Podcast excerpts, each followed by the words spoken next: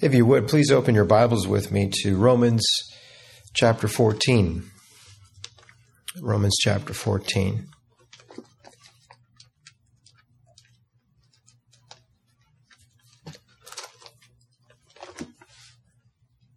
Now, last week we left off there reading verse 13, where the apostle writes, Let us not therefore judge one another any more but judge this rather, that no man put a stumbling block or an occasion to fall in his brother's way. The apostle writes in verse 14,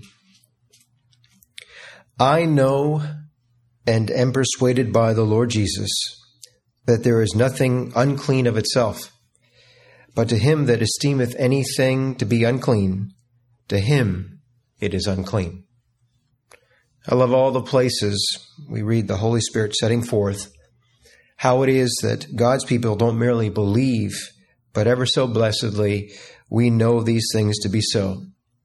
How that nothing can separate us from the love of God which is in the Lord Jesus Christ.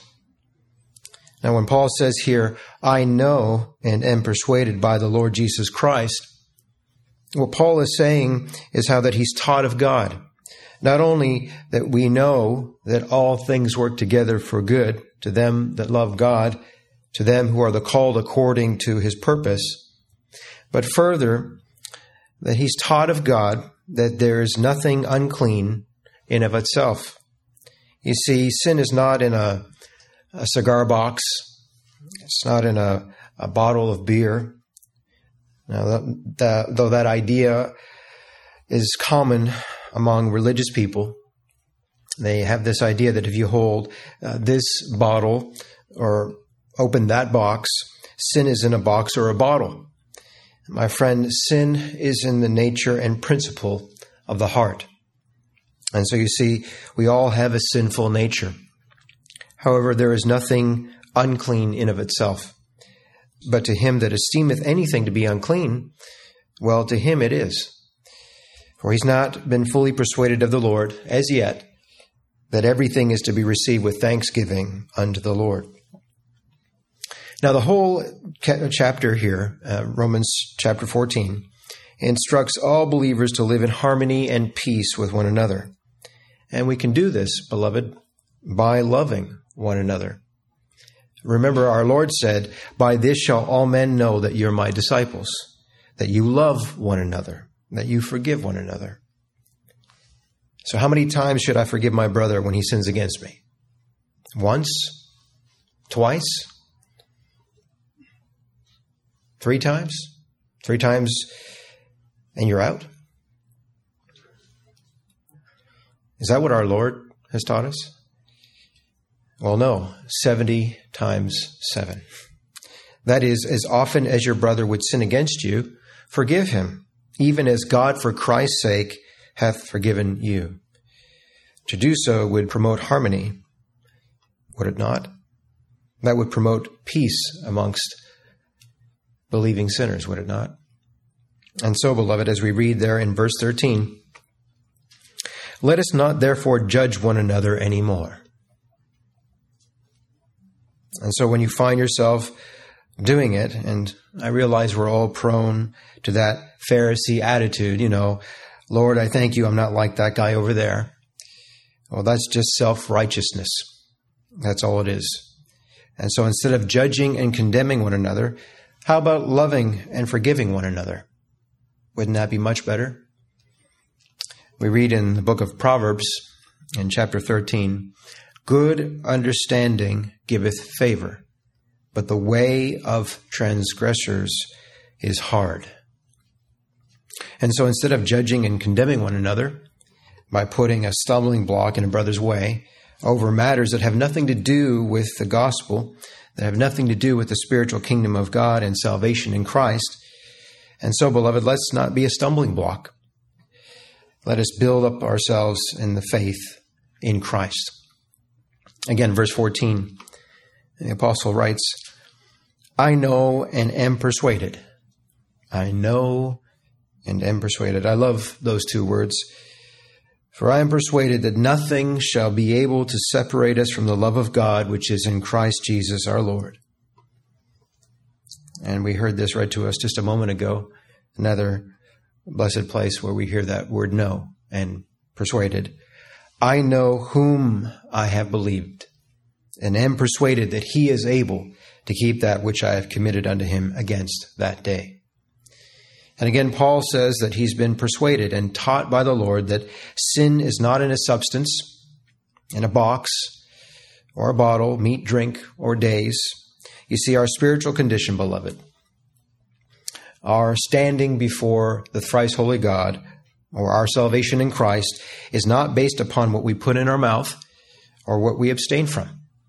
You see, salvation in Christ is not based upon what we put in our mouth. It's, it's not based upon touch not, taste not, handle not. Turn with me to Matthew chapter 15. Matthew's Gospel, chapter 15. You know, the Pharisees got very upset when they observed the disciples of the Lord eating without washing their hands. Now, there's nothing wrong with not washing your hands before you eat. Uh, or for that matter, there's nothing wrong with washing your hands before you eat. But to eat with unclean, unclean hands, beloved, is not going to condemn your soul. And our Lord tells us here in Matthew chapter 15, verse 9.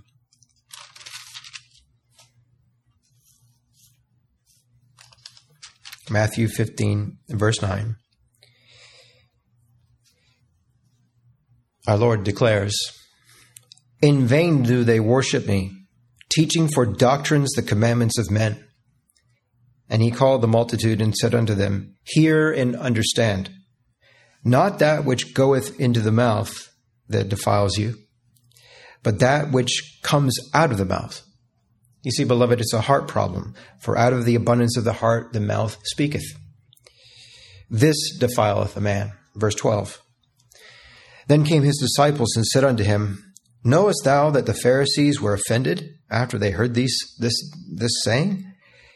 But he answered and said, Every plant which my heavenly Father hath not planted shall be rooted up. Let them alone. They be blind leaders of the blind, and if the blind lead the blind, both shall fall into the ditch. Then answered Peter and said unto him, Declare unto us the parable. And Jesus said, Are ye also yet without understanding? Are you also without understanding, Peter? Do not ye yet understand that whatsoever entereth in at the mouth goeth into the belly and is digested, and then is flushed down the toilet? But those things which proceed out of the mouth come forth from the heart. That's the problem. Man has a wicked nature and they defile the man. For out of the heart proceed evil thoughts, murders, adulteries, fornications, thefts, false witnesses, blasphemies. These are the things which defile the man. But to eat with unwashen hands defileth not a man. And the Pharisees were offended. Why? Because they loved the traditions and sayings of men. They did not love the Lord. Let them alone, beloved. Let them alone. Now, perhaps the disciples thought the Lord should follow up with the Pharisees and sort it out. They said, Lord, knowest thou that the Pharisees were offended after they heard this saying? And what does our Lord say? Let them alone. And so to eat with unwashen hands, beloved, that's not going to defile and condemn you, now is it? Not in the least, not at all. All right, Romans 14, verse 14. But to him that esteemeth anything to be unclean, to him it is unclean. To the weak believer who had not been fully persuaded to have liberty and freedom in those things, to freely partake of what the Lord had made, especially those early Jews who had been converted to the Lord Jesus Christ, but who had been raised under the dietary law for certain meats and drink. For that, for, for them, they, they were considered unclean. I mean, a, a Jew would not dare eat a pork sandwich. because that was considered an unclean animal. And there were a lot of animals that were considered unclean. And for him to partake of those things, well, that would wound his weak conscience and make him feel guilty. Now, Paul is speaking here of a believer, someone who's looking to the Lord, but he's not fully left off those old grave clothes of his religious tradition. And so for him to violate his own conscience, well, that would be wrong for him. Now, we see a good example of this in uh, Acts chapter 10. Uh, if you'll turn there with me, Acts chapter 10. Now, the, the Lord called Peter to preach to the Gentile uh, named uh, Cornelius. And you can read about that in the 10th chapter here. But if you would look at verse 9, Acts chapter 10, verse 9. God's word sets forth in Acts chapter 10, verse 9. On the morrow, as they went on their journey and drew nigh unto the city, Peter went up upon the housetop to pray about the sixth hour, 12 o'clock, time for lunch. Verse 10 And he became very hungry and would have eaten, but while they made ready, while they were down there cooking in the kitchen, he fell into a trance. And he saw heaven opened, and a certain vessel descending unto him, as it had been a great sheet knit at four corners, and let down to the earth, wherein were all manner of four footed beasts of the earth, and wild beasts, and creepy things, and fowls of the air. And there came a voice to him. Now, this was the voice of God to him, speaking to his conscience Rise, Peter, kill and eat. But Peter said, Not so, Lord, for I have never eaten anything that is common or unclean. And this is perhaps months, several months perhaps, maybe years after the Lord had been risen from the dead, from the day when uh, Peter, the great apostle and preacher of the gospel, we see here is still living, even though that many years perhaps have transpired since the Lord had risen from the grave and ascended this great apostle, this great preacher of the gospel, he was still under, as far as his conscience was concerned, living under that dietary law. You can see the influence it had on him. Verse 15. And the voice spake unto him again the second time What God hath cleansed, that call not thou common or unclean. And this was done three times. Not once, not twice, three times. You see, Peter had to be persuaded of the Lord that nothing was common or unclean. I think that helps us to understand the weight of that dietary law that they had lived under. All right, back to our text in Romans 14, verse 15. But if thy brother be grieved with your meat, now remember, Paul is writing this to establish peace, harmony, and fellowship around the gospel. But if thy brother be grieved with your meat, now walkest thou not charitably, without love in your heart. Would you destroy that peace and fellowship around the gospel just to prove your point? Beloved, that's not the right attitude we're to have. You see, if you know that your meat or your drink is offensive to another believer, leave it off. And it, it could be a range of things, really. And so, beloved, don't offend your brother. Don't destroy that peace and fellowship that you have with him around the gospel. Destroy not him with thy meat. Why? Because he belongs to Christ. He's someone for whom Christ died. He's someone for whom the Lord Jesus Christ has died, chosen in the covenant of grace, redeemed by his blood, called out of darkness into his marvelous light. Now, would you beat up on him? If you beat up on him, you know what you're attacking? Or more particularly, do you know who you're attacking? You're attacking the Lord. Because what you do to another believer, beloved, is what you do unto the Lord. That's what he says in Matthew 25, and we're going to look at that in a moment. Look at verse 16. And so, beloved, let not then your good be evil spoken of. Let not your liberty, your freedom, you're being set free from the bondage of the law, be evil spoken of. Christ has redeemed us from the curse of the law. But don't let your good, your liberty, your freedom in Christ become something that's evil spoken of. And so let it not be perceived by the weaker brother as being evil. If it offends him, just leave it off, beloved. Just leave it off. You don't have to make your point. You can accommodate the weaker brother without compromising the gospel. You see, it would not be worth dividing over or division among the Lord's people just to make a point. Now, the Gentiles had the same problem with certain meats that were offered unto idols. If you would, turn with me to 1 Corinthians. 1 Corinthians chapter 8. And so we see the apostle is teaching the same lesson, but this time not so much as towards Jewish believers, but among Gentile believers. You know, many of those Gentiles there in Corinth and, and Athens, they were raised under idolatry, and they were many meat offerings that were offered unto idols. And that meat was taken and that, that was left over was sold in what we would call the surplus market. And so you could get it at a, a bargain price. Well, those who didn't have much money, they would go to those uh, surplus markets and they would buy that meat that would be offered unto an idol and they would eat it, knowing it did not defile their conscience.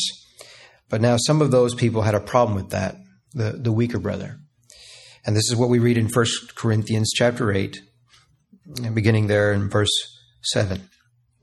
The apostle writes here, Howbeit there is not in every man that knowledge, for some with conscience of the idol unto this hour eat it as a thing offered unto an idol, and their conscience being weak is defiled. But meat commendeth us not to God, for neither if we eat are we the better, neither if we eat not are we worse.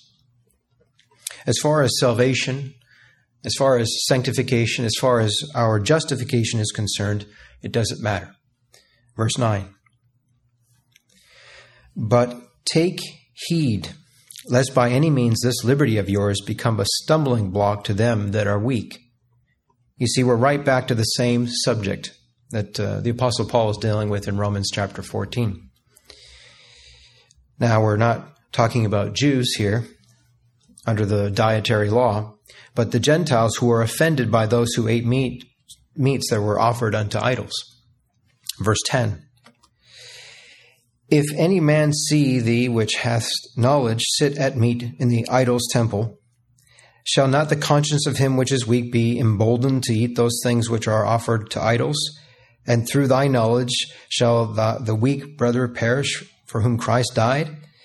But when ye sin so against the brethren and wound their weak conscience, you sin against Christ. If there is a weaker brother who doesn't have the liberty you enjoy, has still got grave clothes on him, you know, don't don't make it an issue. Just leave it off. Beloved, be a building block instead of a stumbling block. All right, let's go back to our text. Romans 14, verse 17. And notice what the apostle writes here, indeed, what God's word sets forth. For the kingdom of God is not. Now, this is this is key in this in, in this verse on this subject. He's speaking about here again, verse 17, Romans 14, verse 17. For the kingdom of God is not meat and drink, but righteousness and peace and joy in the Holy Ghost. The kingdom of God is not. Now, it's good to know what something is not. Does any scripture come to mind, beloved? Not by works of righteousness which we have done. And then, and this was read to us just a moment ago God saved us and called us not according to our works. You see, it's a good thing to know what something is not, right? So the kingdom of God, and this is synonymous with salvation, that is in the Lord Jesus Christ. Salvation is not meat and drink and days. Beloved, your salvation has nothing to do with your diet or observing days, but the kingdom of God has to do with righteousness, peace, and joy in the Holy Spirit. Now, those three key things the kingdom of God, the gospel of the Lord Jesus Christ, salvation that is accomplished by Christ, given totally by the Lord Jesus Christ, has nothing whatsoever to do with circumcision. Now, does it? Those old Jews insisted upon the Gentile believer being circumcised. Those Judaizers even went so far as to say, and, and this is recorded for us in Acts chapter 15, except ye be circumcised after the manner of Moses, you can't be saved. Remember, they came together after much disputing, and they had that first Bible conference, and Peter stood up and said, in effect, Let me tell you what the Lord has taught me how that salvation is by the grace of the Lord Jesus Christ alone. He went on to say, We Jews shall be saved by the grace of the Lord Jesus Christ, even as God saved those Gentiles. How did God save the Gentiles? Not by meat and drink, not by, not by circumcision. Rather, righteousness, peace, and joy in the Lord Jesus Christ. Now that makes so much sense, does it not? So salvation has nothing to do with eating and drinking, nothing to do with circumcision, nothing to do with observing certain days, nothing to do with your morality, clean living, observing this day or not. What in the world does that have to do with salvation and forgiveness of sins? Nothing whatsoever. You see, beloved, we're justified by His grace. Righteousness that is established by the Lord Jesus Christ. Who is the Lord? He is our righteousness, beloved. Upon that peace that the Lord Jesus Christ hath made for us with his own precious blood, and the joy that we have before God in Christ. These three essential things always go together. Notice righteousness, peace, and joy. And where you find one, you find the other. They are always found together righteousness, peace, and joy. They're like faith, hope, and love. These three, they, they always go together. Where you find faith, you find hope and love. Where you find love, you have hope and faith. They, they go together. Now let's take a closer look at those three things. Righteousness righteousness. Now we're, we're talking about how sinners are made righteous before God. Now, if you ask the mainstream religious person in, in our day, how is it that a sinner is made righteous before God? And they'll, um, they'll give you this answer. They'll tell you it's this, that, and the other thing. They'll say you've got to clean up your life, you've got to join the church, you've got to be baptized, you've got to attend so many meetings, you've got to have so many good works, you've got to do all these things. You've got to work at it, and work at it, and work at it. And eventually God says, That's enough. Now you're righteous. Now you measure up. I mean, that's what passes for religion today, is it not? That's nothing but works religion. How is the sinner made righteous before God? Well, it has nothing to do with you, beloved. And you think about that. It has to do with the Lord Jesus Christ.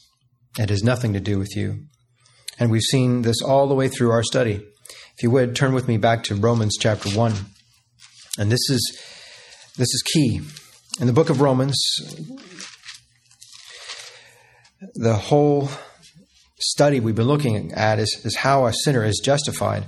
And the Apostle Paul writes in Romans chapter 1, there in verse 16, For I am not ashamed of the gospel of Christ, for it is the power of God unto salvation to every one that believeth, to the Jew first, and also to the Greek. For therein is the righteousness of God revealed from faith to faith, as it is written, The just shall live by faith. Look at Romans chapter 4. Romans chapter 4 and, and verse 5. But to him that worketh not, but believeth on him that justifieth the ungodly, his faith is counted for righteousness. Even as David also describeth, this is verse 6, Romans 4, verse 6, even as David also describeth the blessedness of the man unto whom God imputeth righteousness without works. Pastor, did I just hear that right? Is that true? That God imputes righteousness without works?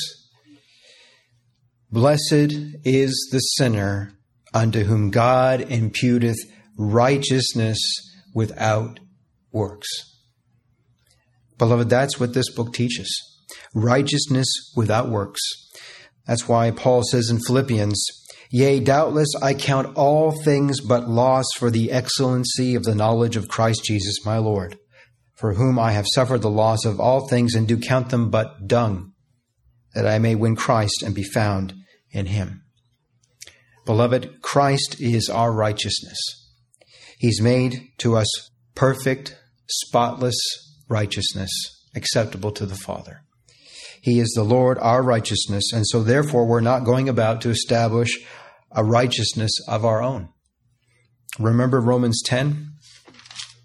There in the first verse, Romans chapter 10, verse 1, or rather, verse 4. For Christ is the end of the law for righteousness to everyone that believeth. Beloved, we are righteous in Christ, and the fruit of that is peace.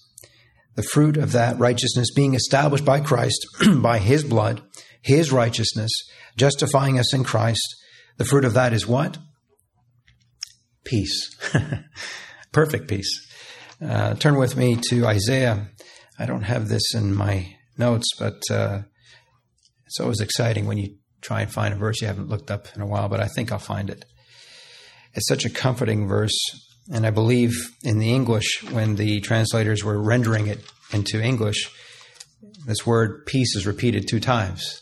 It's such good peace that the Lord accomplishes for his people. And there in Isaiah chapter 26, verse 3,